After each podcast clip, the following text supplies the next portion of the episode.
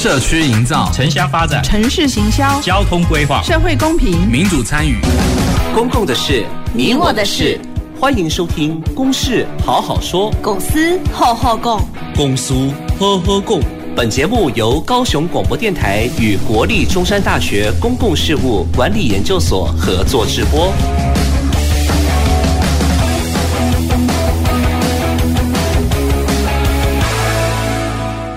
各位听众朋友，大家好，欢迎收听《公事好好说》。我是呃今天的节目主持人，中山大学公共事务管理研究所呃所长彭沅雯。好，呃，今天很高兴哈，也是用这个广播的形式来跟大家这个见面哈。那嗯，这个谈的主题呢是大学家庭责任。好，那这个主题，这个听起来大家只有听过大学社会责任，好，怎么会也冒出大学家庭责任？那又是什么意思呢？哈，那所以这个这个题目呢，跟我们今天的来宾就很有关系。好，我们今天特别邀请了这个三位女性的大学教授哈，来一起呃讨论这个主题。哈，我先介绍一下我们的来宾哈，那个第一位其实也就是大学家庭责任这个。名词的这个发明者哈，这个中山大学社会系教授陈美华教授，跟大家打个招呼。大家好，我是陈美华。好，那我们第二位是高雄医学大学性别研究所的副教授胡玉莹副教授。大家好，我是胡玉莹。好，那呃，待会我们会连线的那个第三位呃来宾是中山大学社服系的副教授王淑云哈，待会会电话连线哈。那我们这个。呃，为什么大学要谈大学家庭责任？好，这个一开始我们就先请呃这个陈美华我的同事啊，陈美华教授来跟大家讲一下，因为他们其实是接受这个科技部的一个委托啊，研究好来研究这个科技科研人员，就是说科学研究人员哈，他们的这个职业跟家庭平衡的这个课题哈，然后就跑出了这样的一个概念哈，为什么呢？好，嗯，谢谢演文哈。其实我想，可能最近几年非常红的一个名词是大学社会责任，嗯，啊，它的精神基本上是说，大学其实应该跟社区有更紧密的关系。比如说，你知识生产的过程里头，不只是有学术产出，你也应该能够共同带动周边的社区的繁荣跟发展。那教育部啊，还有那个。大学端其实都投入非常多的资源在做这些。那在执行这个大学社会责任的过程里头，其实你可以看到很多系所的老师，特别是社会学啊，或者是社工、政治领域的老师，他们其实有非常多的投入。就是他们除了在日常做学术、做研究之外，教学之外，他们也被动员起来，要去申请大型的计划，然后投入带着学生一起做这些地方创生啊，或者是深耕社区的一些计划。那表这讲起来都很正面，但是事实上意思就是说，一个一个大学教师，他等于在他的学术工作之外，他又额外的多出了很多的工作。嗯，那那这当然是为社会、为社区尽责任，但是我们其实就会想过来，那他的每个人的时间都是有限的，当他有这么多的时间。被要求要投入社区的时候，他有多少时间还可以留下来照顾他自己、照顾他的家人，还有他的小孩，甚至他的老年的父母等等。那所以我们其实就就觉得，这这也给我们一个思考啦，就是说，以前其实包括大学里头很多的。老师他都会觉得劳工是一个贬义的词汇，所以他们也比较不从自己是受雇者是劳工的角度来思考。他他他就比较不会重视这种劳动权益。那大学端就是大学作为一个机构，他也很少。会去觉得我自己是雇主啊，这个是很有趣的现象。就是说，在大学校园里头，那个受雇者跟雇主本身都很少意识到自己的劳动身份，或者是在劳动市场里头他的身份。那这间接的就会影响到劳工他的家庭责任被忽视的问题。就对，比如说对大学校园里头，就是。校方的高层，像学务长啊、教务长啊、校长啊、总务长这些人，治理校园里头的核心人物，他们看到大学教师的时候，他们就是想想象的，就是说这是这是适合来教学的，适合来做研究的，很少去想到说他其实也是一般人的父母，或者是一般人的女儿跟儿子哈，然后他也必须要。跟其他劳工一样，他必须尽家庭责任。那所以我们特别把在谈那个科技人员哈，或者是那个大学教授这样一个劳动类别的时候，我们特别就想要突出，他也是有家庭责任要负的。你不能一看到你的大学教师，你就想着他应该写多少论文，他应该一年只想到他应该是一个生产者、学术生产者，而没有想到他其实也有家庭责任要照顾。嗯嗯嗯，对，所以这个题目主题其实是延伸在我们也曾经谈过工作家庭平衡哈，其实在每个各行各业里面都面临这样的问题哈。那但是其实相对之下，大学的我们作为大学老师哈，其实工作已经算弹性了哈。可是事实上还是感受到这个家庭照顾这件事情会压得我们时常喘不过气哈。那所以我今天也特别这个邀请的刚好都是女的教授，为什么呢？因为其实呃家庭责任到现在为止其实还是一个很性别的问题。好，那女性这个如果有这个需要照顾的家人哈，不一定是小孩，也可能是。父母哈，或者是这个伴侣哈，其实是会呃特别有感受的。好，那我我们今天在邀请的安排上，刚好也有其实有来自不同的家庭形态哈。那包括我自己这个本身这个也是有这个所谓异性恋婚姻哈，两个小孩哈。那我们这个陈美华老师，她算是这个有不不婚好不婚族的代表哈。那胡玉云老师呃，这是同同性或同性伴侣婚家庭的代表。那他也有一个小孩。而且其实小朋友才三岁多，其实他是我们现在呃，我们几个人当中，其实面临那个照顾幼儿的那个感受最深的。所以，我们一开始也也请那个 玉莹，你是不是谈一下？你觉你你，比如说作为一个学术人，那但是现在有小小孩，你感受到的这种家庭责任是，例如是哪些？我觉得最感受最深刻的就是，就是现在对育儿的。社会期待或是自我期待都很高，然后，嗯、呃，比如说，就是就是就是会希望是那种亲密育儿啊，然后不打不骂，然后要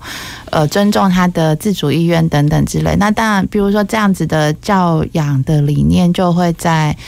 呃小孩 不是那么听话的时候，会需要花很多的时间跟他沟通缠斗。比如说，刚才有跟永文聊到，就是说小孩这个礼拜他突然间不想要上学，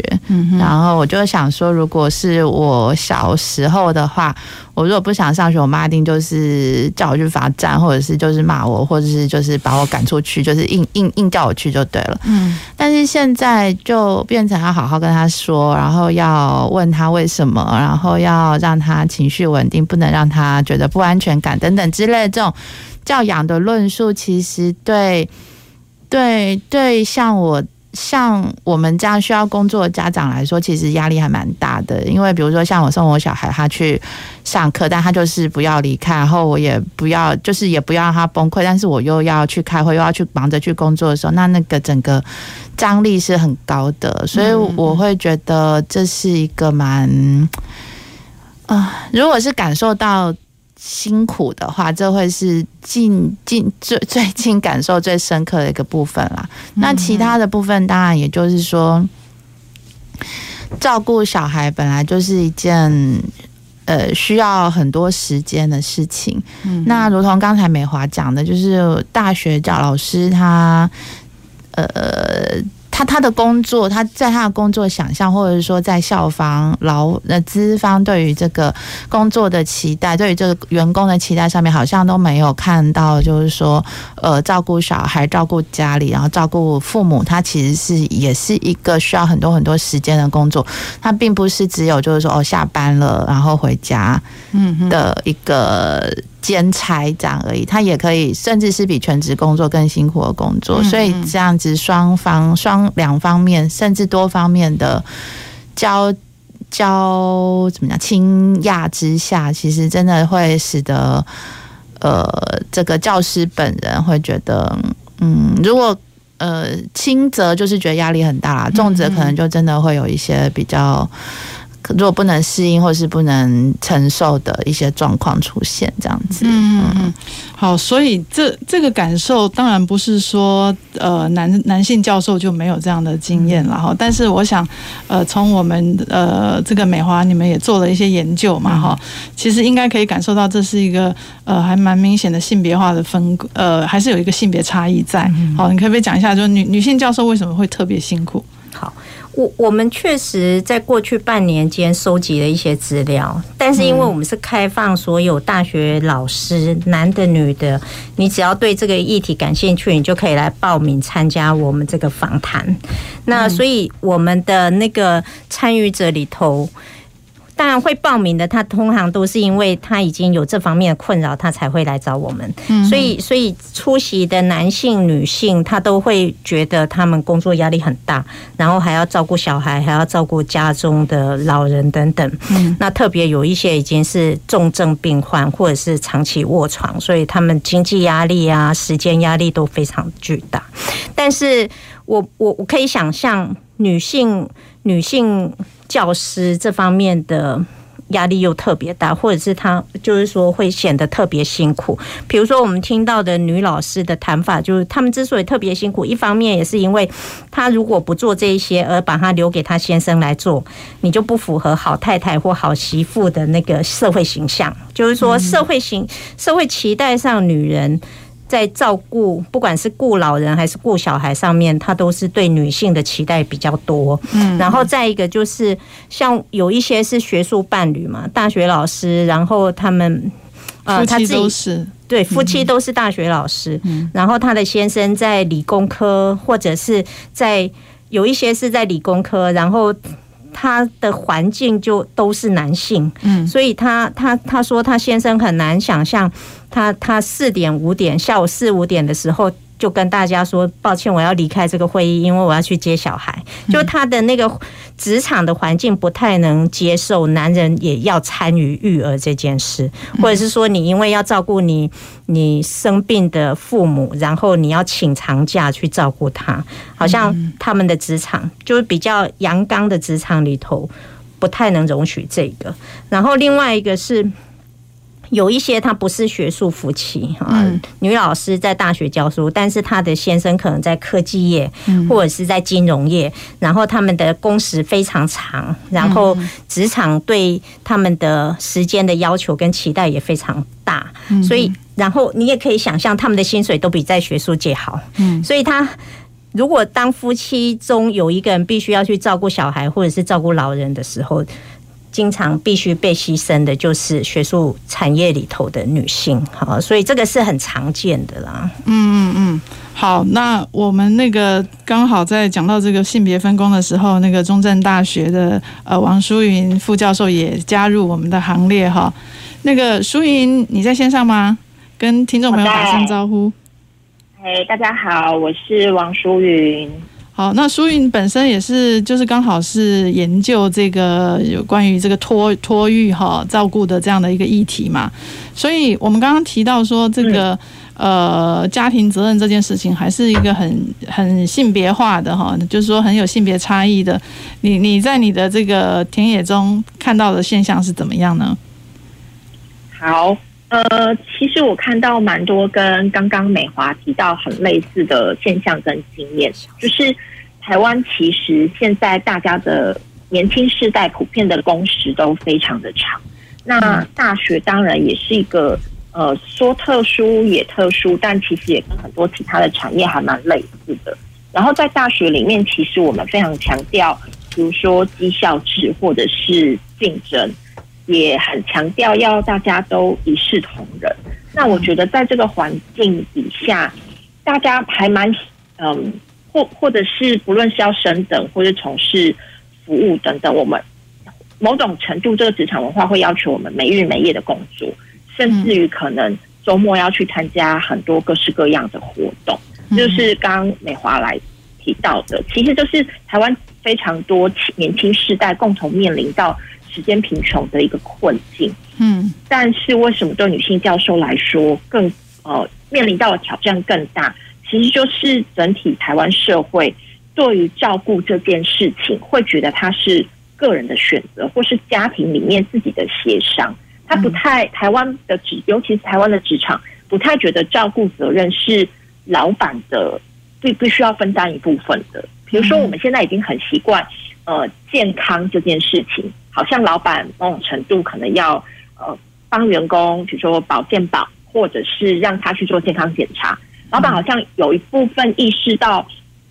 员工的身心健康，好像是让他维系生产的一个重要的环节。可是其实他们不太看得见，就是照顾这件事情是非常多工作者他的另外一个身份，而且这件事情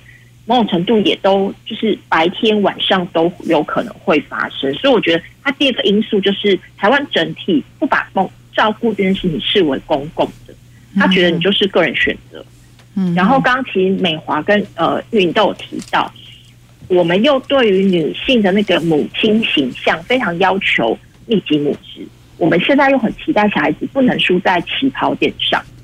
嗯嗯，所以对妈妈来说，那个那个嗯是两面夹杀的，也就是我在白天已经要跟别人一视同仁，我要表现得特别优秀，才会不让别人去说呃女性好像表现得没有呃另外一半好，可是我回到家的那个第二轮班，这个社会又觉得你要先把照顾工作做好。你才可以去有多余的时间去对体现你的工作。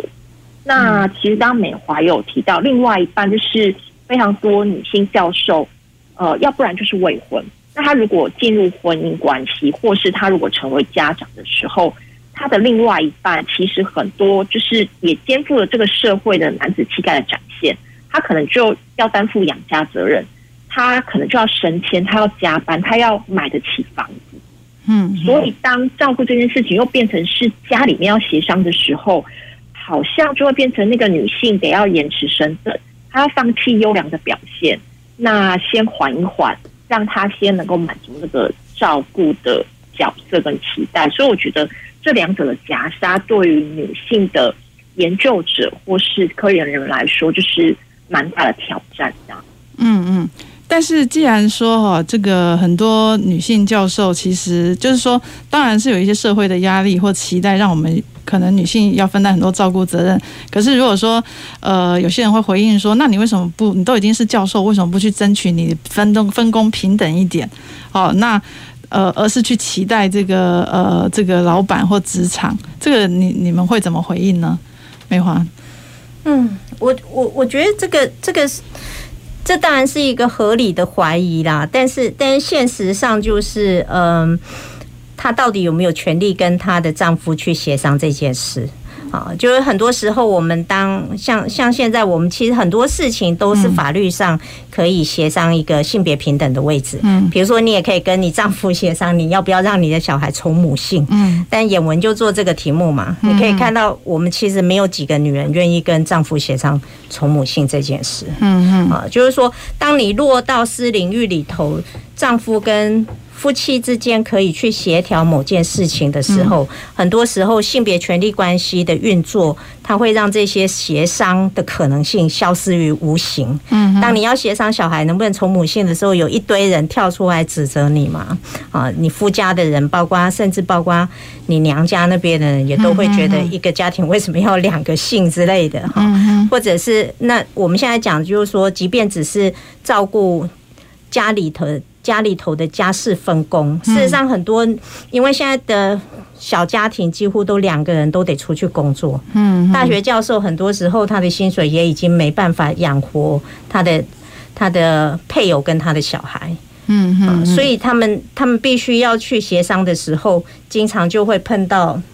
嗯，碰到那个事情，就说，哎，那到底谁要来做家事？嗯，然后到头来，很多时候有些女性。包括大学教授，他就会说，当他们发现她的丈夫不做家事的时候，他就说：“那我受受不了那么脏，所以我就我就只好自己做了。”嗯，就很多时候女人她长期养成的那种性别的习性，嗯，或者是习惯，都很容易让他们在。协调不成的时候，自己去承担这个责任。嗯嗯，而且他们也太习惯对号入座，以至于他很难去进行进一步的协调。嗯哼，如果今天我可以看到蟑螂在那边，然后我就一直硬是不去打扫它，因为今天我不是值日生的话，我想事情会改变的很快嘛。但是问题就是很多女人看到蟑螂在，不要说蟑螂，她可能看到一个碗没洗，她就很痛苦。嗯嗯，对，所以其实她需要非常多的。非常多的日常的实作跟文化上不断的去调整这些观念，才有办法在这个协商的过程里头获得实质的成果。嗯嗯，所以美华刚刚提到，就是说在实实际实务上，哈，事实上这个呃家庭照顾这个责任就是很难，是真的是呃很对等的。好，那玉莹刚好是在一个同性伴侣的家庭，那是不是应该分工就比较没有这种因为性别而有的差异呢？我觉得相对而言，因就是在我的经验里面，然后听到的故事里面，相对而言的确是可能同性伴侣比较不会有那个非常就是比较僵化的那种，比如说啊，你是媳妇，你就要做什么，然后这种呃附加在亲属位置上的一些亲属责任，然后呃理所当然的就放在你的身上。我觉得这个是比较好，相对而言是比较弹性一点。然后家内分工可能也就是不会立刻进入，就是说哦，男主外女主内，或者谁就是要养家，谁就是要煮饭这样子的分工。对，所以我觉得我们家里面是比较接近，就是说谁呃愿意做什么，或者是谁做哪某些家务做得比较好，嗯，他就去做那件事情，这样。所以我觉得这个可能是比较，但我觉得这个也不是说去。呃，因为我觉得我很辛苦，或是我很累，然后我去协商来的，而是这个感觉上是比较接近一个自然发展的后果。嗯。那我觉得，如果真的要协商，要进入到协商的时候，我自己的感受是，呃，我觉得母职有时候不是。真的能够透过协商，然后就能够所进，就就可以变成所谓平等分工啦。因为像我们家现在，其实最主要就是去指定谁应该做什么的，就是我小孩，他会指定说，哦，妈妈要做什么，阿咪要做什么这样子。这个时候我们有点就不太能拒绝他，尤其是在现在这种亲密育儿的这个这个这个这个那个论述之下嘛，就是嗯，你要尊重小孩的自主权或主体性之类。嗯，所以比如说。说我我小孩他就是每天早上跟每天晚上，他睡前跟起床都是需要我来服侍他穿衣服啊、刷牙、洗澡啊、陪睡，所以就会变成，然后我晚上也要跟他睡在一起。那我觉得这其实是一个没有办法，就是我我我觉得很累，嗯但是也没有办法被取代的一个工作，这样子。嗯对，刚刚玉有跟我们分享说，是因为。母奶是你喂的，就是说你是负责生育的这一个，所以所以其实好像在那个母职的这个承担上，也就变成比较多。嗯嗯，对。然后我觉得除了这种生理性的连接之外，一般我我自己感觉啦，哈、嗯，就是呃。就是说，就是非生育母亲的这一位伴侣，他可能也会认为，就是说啊，你是妈妈，所以你比较懂，或是那那你是妈妈，主导权就交给你，因为小孩主要就是，就是我觉得还是会有这种，就你是专家，我不是，并不是说这位这个伴侣不愿意帮忙，或是不愿意付出，而是他真的就觉得，比如像我太太，他就真的觉得你你你是专家，那你说什么我就配合。嗯，但是像这样子的一种。观念哈，我觉得其实也会变成有，就是就是就是在照顾上面有一点点倾斜。比如说，呃，你要帮小孩准备什么东西的时候，那就会变成说我要去了解，然后要去呃比较价钱，然后有哪些产品，有什么东西对小孩最好。然后呃，我太太她就反正她就她的意思就是说，那你说了算这样。那我会觉得。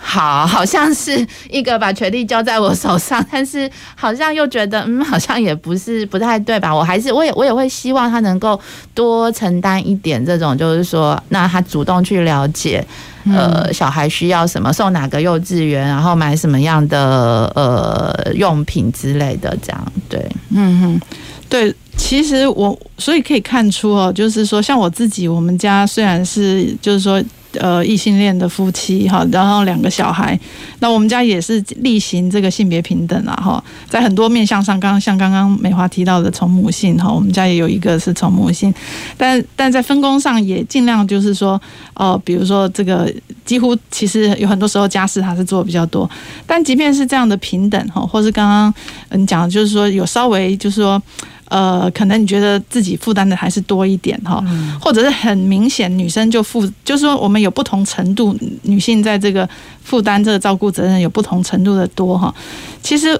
拉回来一个关键都是，我们都还是觉得还还是蛮疲惫的哈，因为我们照顾这件事情就是还是都是还是会在我们身上，而我们的这个雇主哈，就是说学校。哦，可能不认为这个，就是说他可能还是呃，我们我们常常在讲有些理女性主义的理论，在讲雇主还是用一个男性的这个身体在思考一些劳动的条件嘛。好，所以呃，女性的这个呃，或者是说其实也有一些男性想要负担照顾责任，好，他们的这样的一个需要，其实在在这个学术学术领域里面，哈，其实可能还是常常被忽略的。好，就是说呃，不一定会被重视的。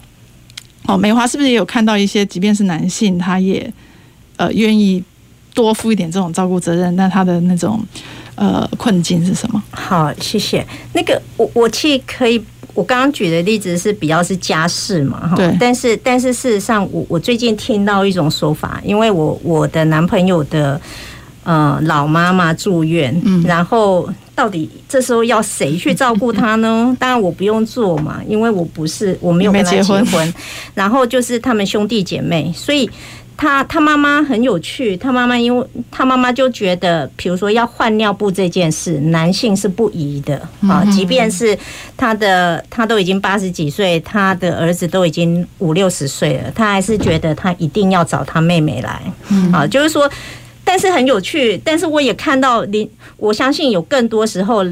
老年男人需要照顾的时候，大家也都是把女人推到第一线。他们就觉得女人是照顾者，然后帮她换尿布也很适合，她不会有什么性的变性的顾忌等等。但是很多甚至是媳妇要帮公公换。对，就是我我我觉得很奇怪，我们对于照顾者应该是什么性别哈，有非常多特定的想象。但是特别是男性经常会被视视为是一个不宜的性别，可是女人就被理所当然视为是可以。把屎把尿的性别哈，那另外一个就是，嗯，回到大学校园里头，嗯，我觉得他确实设想的劳动者都是男性的劳动者，他很少想到我的劳动者也需要喂母奶。因为他有很多的女性教师，甚至我们的资料里头有那种呃年轻的博士妈妈，就是博士后，她其实已经是母亲呢，在怀孕有怀孕了生产了，但是她说她的博士后的场所里头没有一间哺乳室，就是她没有想象到说这个。呃，他的劳动场所在大学，在教育体制里头，他其实是没有想到劳动者也可能是生小孩的人。嗯哼，好，对，关于这个学校如何能够从以前只想象男性员工需要去设计，到到现在能够多一点点女性的思考，我们先休息一下，待会再回到公事好好说。走进时光隧道踏遍每个街角城市的璀璨风光高雄广播陪伴你。谈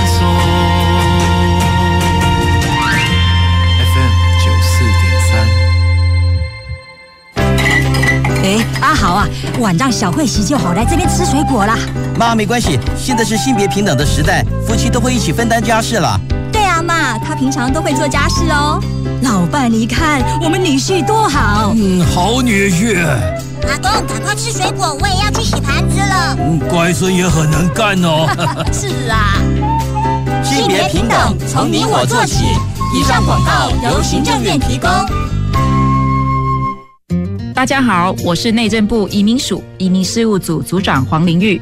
本署设置的外来人士在台生活咨询服务热线，自今年三月一号起将改码为一九九零。原本零八零零开头的号码将于七月一日起停用。新住民及外国朋友如有在台生活需求及照顾辅导方面问题，都可以利用一九九零专线获得协助。以上广告由内政部移民署提供。的听众朋友，大家好，我是依琳。与其担心社会现状没有我们想象中的美好，不如付诸行动，加入志愿服务的行列，用爱改变全世界，让所有参与的人充满未来的梦想，而不是一直活在过去的遗憾中。这样才能创造一个有人文、有人性的社会。欢迎收听用心为大家服务的电台——高雄广播电台 FM 九四点三，AM 一零八九。大家好，我是陈淑芳，今年八十三岁，已经打完第三剂 COVID-19 疫苗。打疫苗前要吃饱、睡饱，确定身体状况良好。长辈要请家人和照顾人陪同哦。打完疫苗，请在现场休息观察至少十五分钟。回家后继续注意身体状况，多休息，多喝水。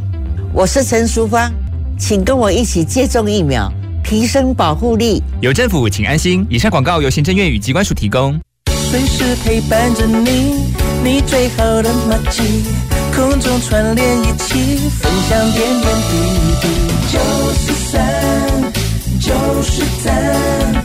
九十三，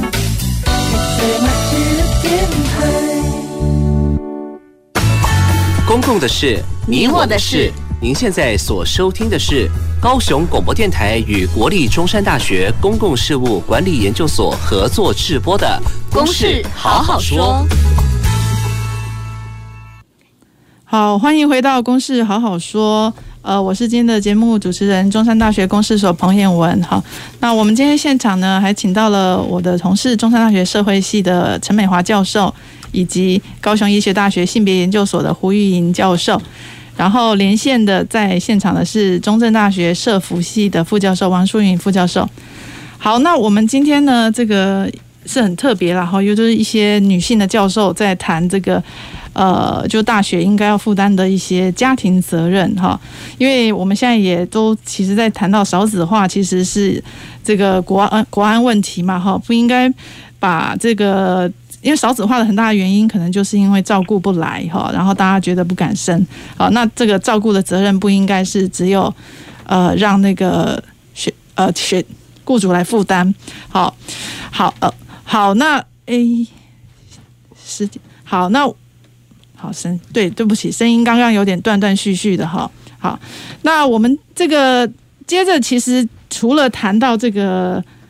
呃，照顾小照顾这个儿童的责任之外，哈，我们刚刚其实也有聊到，其实现在也很多，因为呃，大学的女性教授其实是单身的，哈，就是不婚，哈。那这其实当然也有一，也是也也是有这个性别意涵的，哈，就是说我们的婚配阶梯，哈，其实是让很多的女性她到读完大学了之后，发现这个可能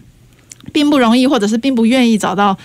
呃，适合的对象，好，那这个就是不婚的这女性很多，但是她们还是负担了一些照顾责任嘛，哈。这个美华，你看到的那个像什么样的照顾责任？好，嗯、呃，这个大学女性教师很多不婚或者是单身的，其实很大的原因是台湾台湾人有一个现象，就是女人要往上嫁。男人往下去，嗯，那所以，所以其实不管是学历还是那个收入，女人当念完博士的时候，她要再往上嫁已经很困难了。她而且她会被看成是年纪已经太大的中年女人，所以她很难进入婚姻市场。可是即便是这样，但是你看我的同事里头。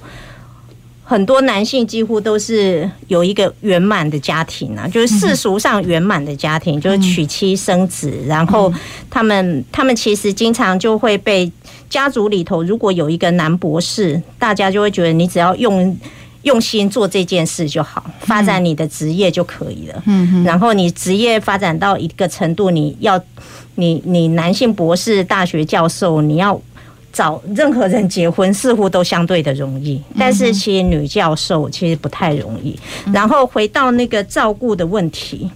即便我像我不结婚，我单身，可是事实上其实还是有家庭责任。这个包括我照顾我自己的母亲等等哈。虽然她她跟我不同，但。照顾就很多种啦，我觉得其实最复杂的一种就是你跟你的被照顾者，嗯，不管是母亲还是小孩住在一起的时候，你的照顾责任是很重的，嗯，特别是照顾老人，你他半夜。这里痛那里痛，你很可能就是半夜都得要常常跑急诊。我看我的同事有的照顾老爸爸的。嗯，一个一个礼拜跑好几次急诊室，嗯，好，然后这个压力就很大嘛，哈、嗯。那那所以其实我们在讲的一件事情就是说，大学几乎都没有看到他的员工也必须要照顾老人这件事。嗯、我们其实还是有性别工作平等法里头有家庭照顾假，但是几乎都没有被落实。然后。我们现有的家庭照顾假期是可能只能请七天，它其实适合小病啊、看医生这种。但是如果你的家里头的老人，他需要的是比较长时间的。治疗或者是长时间的陪伴的那种都是不够用的。嗯，比如说你要现在其实癌症的比例很高嘛，四个就有一个会离癌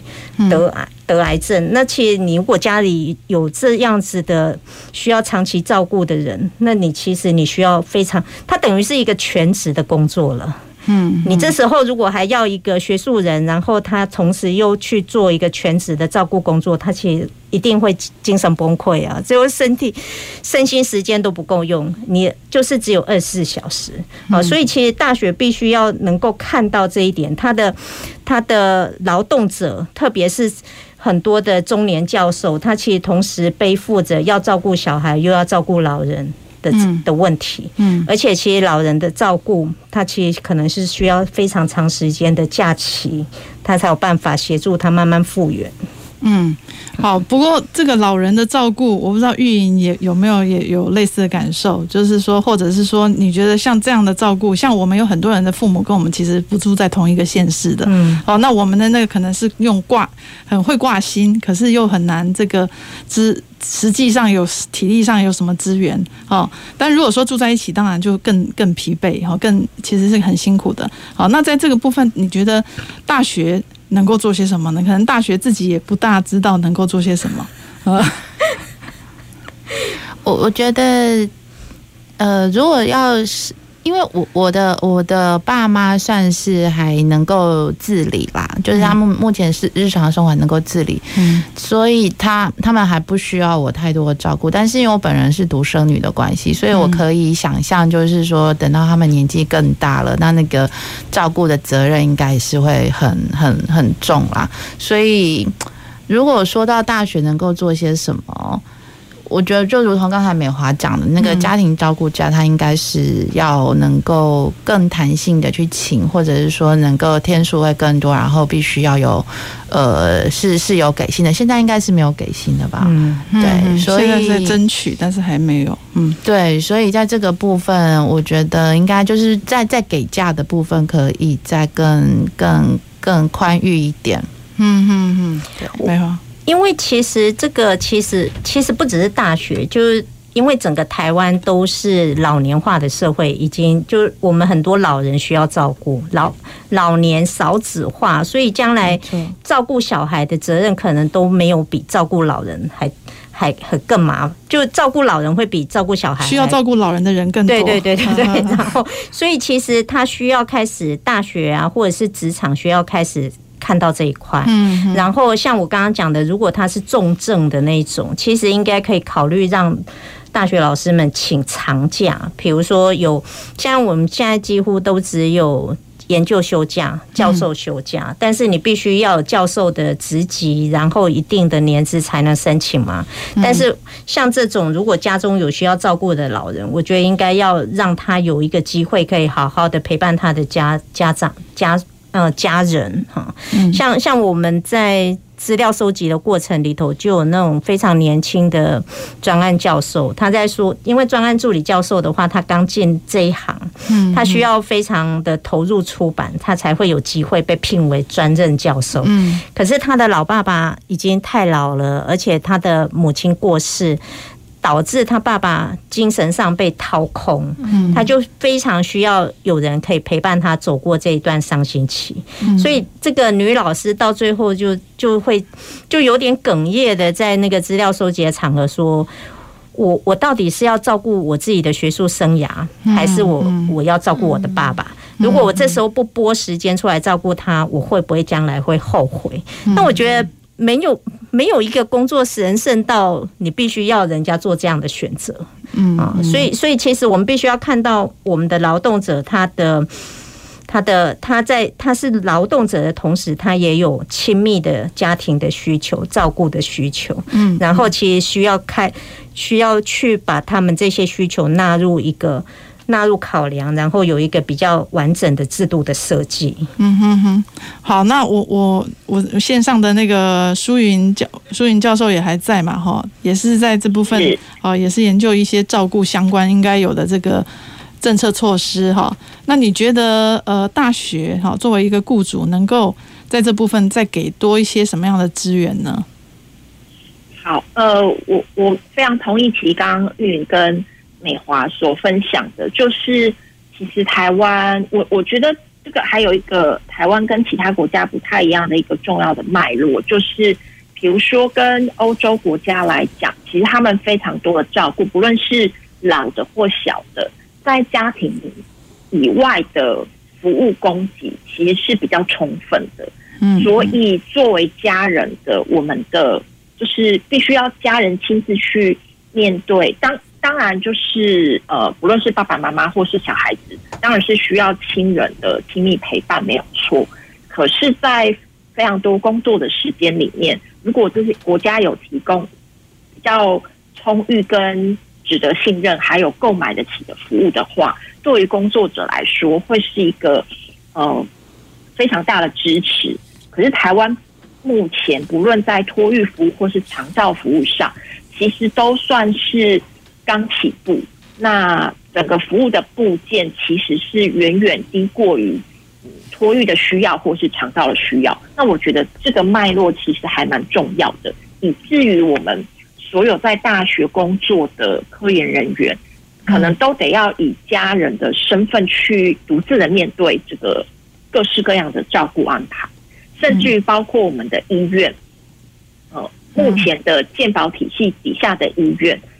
如果呃有家人要去住院的话，他可能也都要自己聘外籍看护工，或是家人要去轮流就是陪病。那这其实某种程度也是一个制度安排的议题，就是有呃包括日本或是呃有一些其他的国家，他们在医院里面就会是呃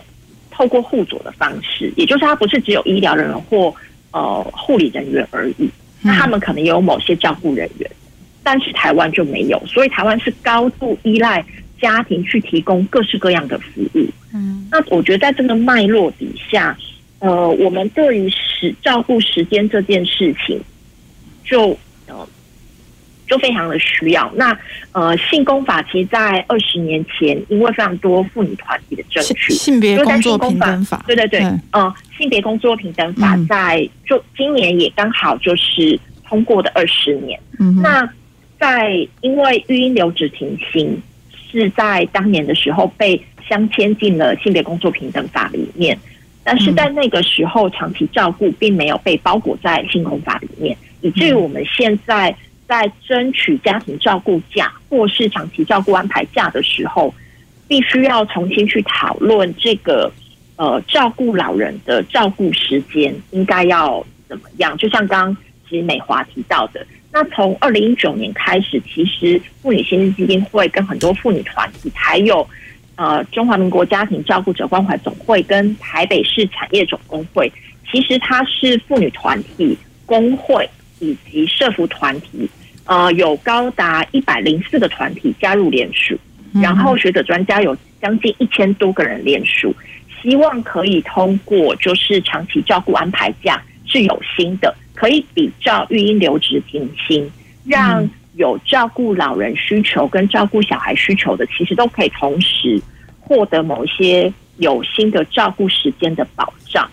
只是比较可惜，现在就还是民间在呃不断的倡议，但是在立法这边还没有正式的通过。那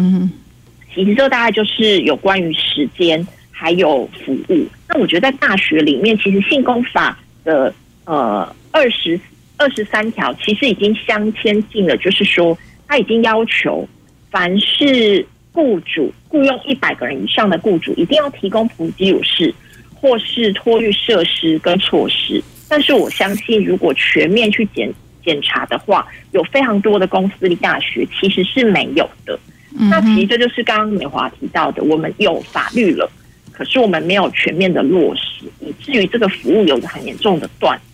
嗯，对，我想以上大概就是大学作为一个雇主，或是其实台湾整体在面对照顾的时候，政府跟雇主大概可以做的一些状况，这样。嗯，所以刚刚提到说，像这种哺乳室哈，或者是这个幼儿园哈，学校的幼儿园。还是可以看到很多大学并没有提供嘛，好，那没错，那也包括说法定的这个所谓呃育婴假好了哈，这个也还是很呃，不过其实现在是法定是一定如果有申请一定要请，啊，但还还是有很多人不敢请嘛，好，运营是不是也也是其中之一？就是说有一些假可能呃不一定能够请，好，或者说不一定想请。是不是分享一下你这部分的经验？对，我我没有请育婴假，那主要原因是呃，这个我我们大学从业人员、科研人员的薪水是分本俸跟研究加级，然后如果是育婴的这个育婴津贴的话，它是本俸再打六折，嗯、那这样子变成我一个月只能够领到一万多块，然后我的。非常的低，非常就是跟原来的薪水的距离太遥远了，嗯、就是是一个呃呃现实上的考量，嗯，就是不会觉得说呃会要就是要要要领育婴津贴，因为真的太少了，嗯，然后再来就是我也有一些朋友，他们虽然是在公家机关里面，但是总之就是说。主管会跟你讲说，你可以请啊，但是等你回来之后，我就不保证你这个位置还在。嗯，这样。那他也许工作是还是还是可以有一份工作，只是会被分派到什么样的单位，或是会被会被移动到哪里，就是一个很未知的呃，或者说令人担忧的未来。所以，然后，然后，然后也会担心说，会不会因此跟主管关系不好。之类的这种，所以就是说，我觉得现实的大环境上面虽然是有这个法律，但是我觉得那个支持的系统它并没有很完善。所以就如同刚才舒云跟美华都有提到，就是有法律，但是某个层某某有些有些时候会觉得它是虚设，因为它根本就其他的相关的条件或是配套措施会让人根本就。不，没有办法，或是也不愿意去使用这样子的一个看起来像是福利的一一个措施啦，这样子对。所以其实育婴假它相对还是需要有一点经济经济要有够有实力的哈家庭，他可以放心去请。好，那。那当然也有一种情况是，就是比如说以我来说哈，我我其实当然也是考虑那育婴假的那个津贴，我们拿的太少。哦，但另一方面也是我我我是那时候也其实觉得好像没有办法全心就是呃作为一个二十四小时的保姆哈，对，会觉得说哦，这个我的个可能是个性的问题吧哈，就是说我可能觉得可以这个呃还是能够兼顾我的工作哈，还有这个照顾他，会让我个人比较平衡。好，所以也有些人的考量是这样嘛。嗯，好，那美那你你看到这种，比如说育婴假，呃，或者是说其他的这种福利，在大学里面还是执行的不够彻底的情况是怎么样？我我觉得不只是有，就其实运营讲了一个蛮关键的，就是说他请了之后，他会被薪水。会被惩罚，而且其实是蛮大的惩罚，这这就很荒谬。就是为什么大家都说儿童是下一代的栋梁，然后是国家的未来，但是照顾儿童的人却要遭受这么大的薪水惩罚。嗯，然后然后还有另外一个，就是不只是很多时候下来照顾的、下来请孕假的都是女性，又回到那个照顾的问题、性别化的问题。嗯，就是现在其实。是男女都可以请育婴假，嗯，你只要你的伴侣生了小孩，你都可以请育婴假。可是我们最近，我我们为了做这个计划，特别把那个全台湾有请育婴假的，呃，公保、劳保还有军保的。都找出来。其实不管是公保、劳保还是军保，这三种保险社会保险里头，请育婴假性别最多，女性都多过于男性。嗯，特别是公保，大学老师都在公保嘛。公保的男性请育婴假的趴在地板上，他只有都不超出，从两千年一直到现在都不超出百分之十。男性请最多的劳保类别竟然在军保。啊，就是说军保最多，然后再来是劳保，然后再来是公保。那意思就是说，男人只有在他的职业风险相对的高，或者他的劳动密度、劳动条件相对不合理的时候，啊，我这样讲又得罪很多国防部的人。就是说，只有军保的男性，只有他的劳动风险相对高的时候，他才愿意回家带小孩。但是女人几乎是不管是。哪一个类别，他几乎都是带小孩的性别。嗯，如果家里头要有一个人去带小孩，他们是请假比例最高的。嗯嗯嗯，所以这个其实是很需要。就就法律在那边，然后权利也在那边，但是很多男人还是不请。我相信这个跟欧洲其实早期也是啊，就是你请了育婴假的男人，你回到职场就会被嘲笑。嗯，就是刚刚苏云讲的，有所谓男子气概的问题，男人应该去上班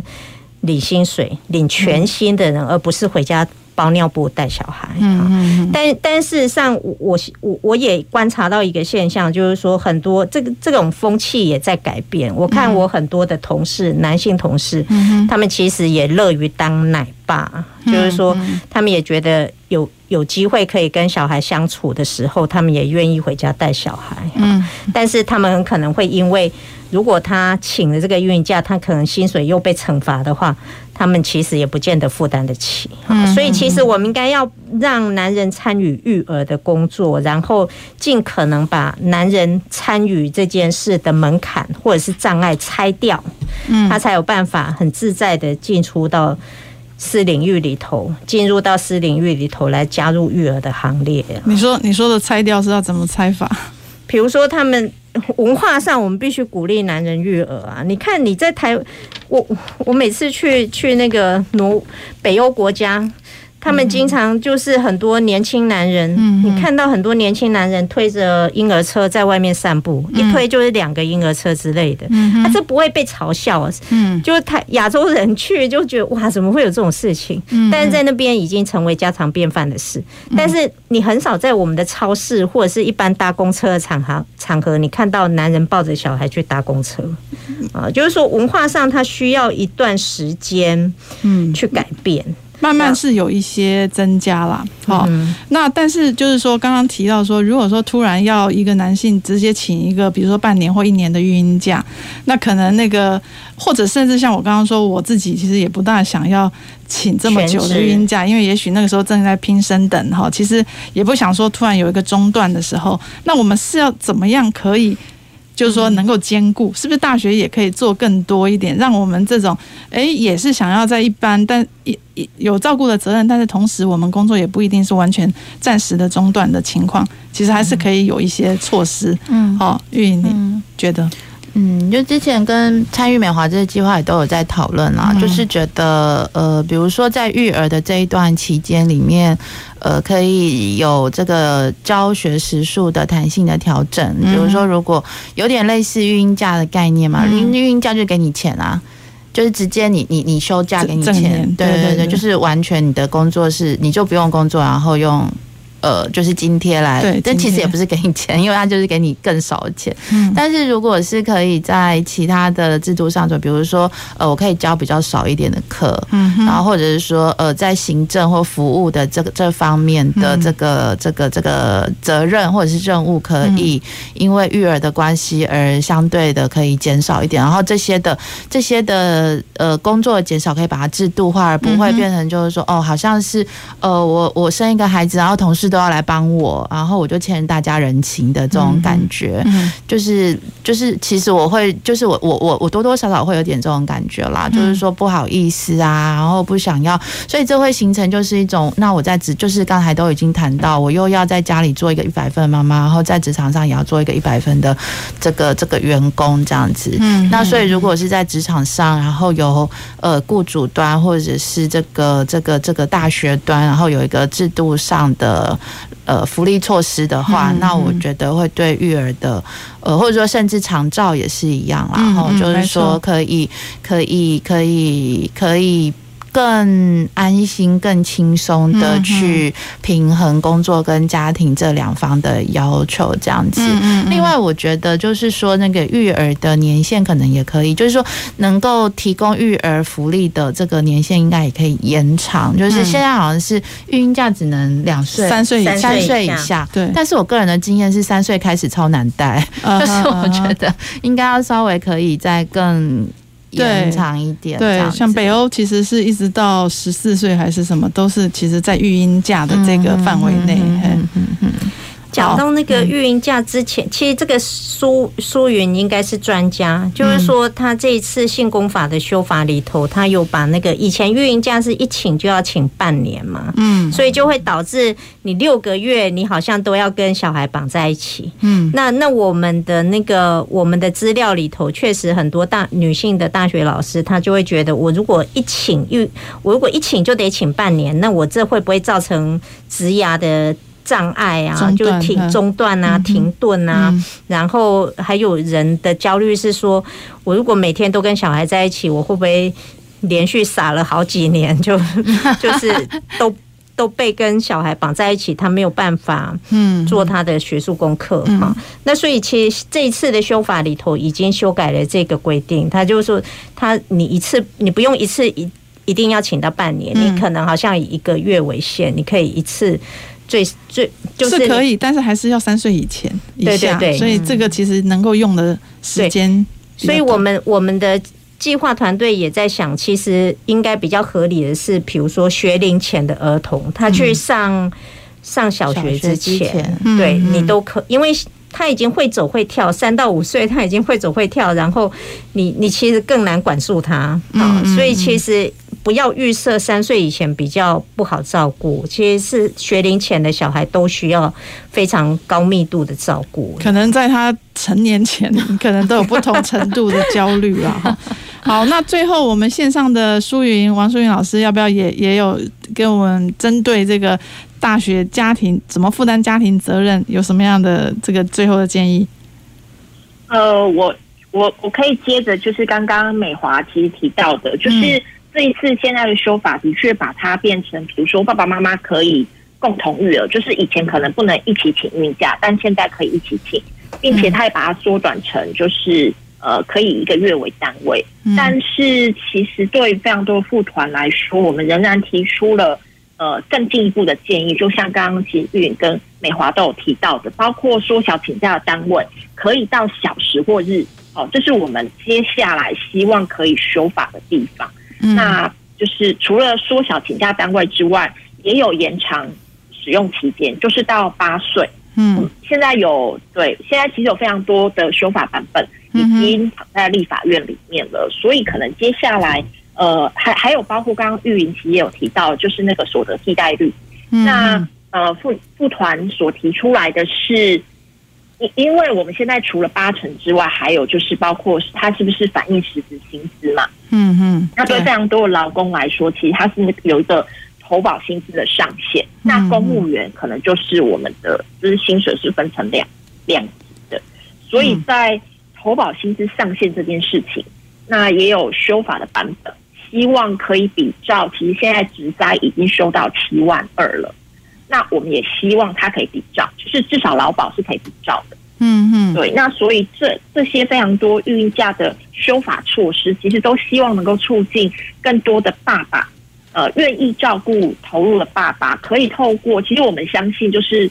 文化的改变可能比较缓慢，可是当政策下去的时候，其实它某种程度会改变我们的实作，或是他可以来支持我们去愿意想做的人，可以有这个机会可以做。所以接下来也希望就是大家可以就是一起来关心。嗯，好好，谢谢舒云哈。那我我们那个时间的关系哦，其实今天提到蛮多，也是除了大学的责任，也涉及到修法国家的责任了哈。但是其实可能呃需要大家一起努力，就是想到说照顾这件事情，其实每个人都会碰到。那那也许以后大学能够从，比如我们刚刚提到的，就是说呃每每每个人的工作的量可以在照顾期间可以合理的降低，然后大家同仁也都可以体恤，因为大家都可能会用到。那可能从这样的慢慢改变文化哈，那为未来这个雇主啊，也希望这个雇主能够支持哈。那这样的这个呃社会共识之下，要推这样的修法也都会更加容易哈。好的，那我们今天这个呃的公事好好说，就先谈到这边哈。谢谢三位来宾，那也欢迎各位听众下周一继续收听公事好好说，再见。公事好好说节目由高雄广播电台与国立中山大学公共事务管理研究所合作制播，每周一下午五点三十分进行到六点三十分。谢谢您的收听。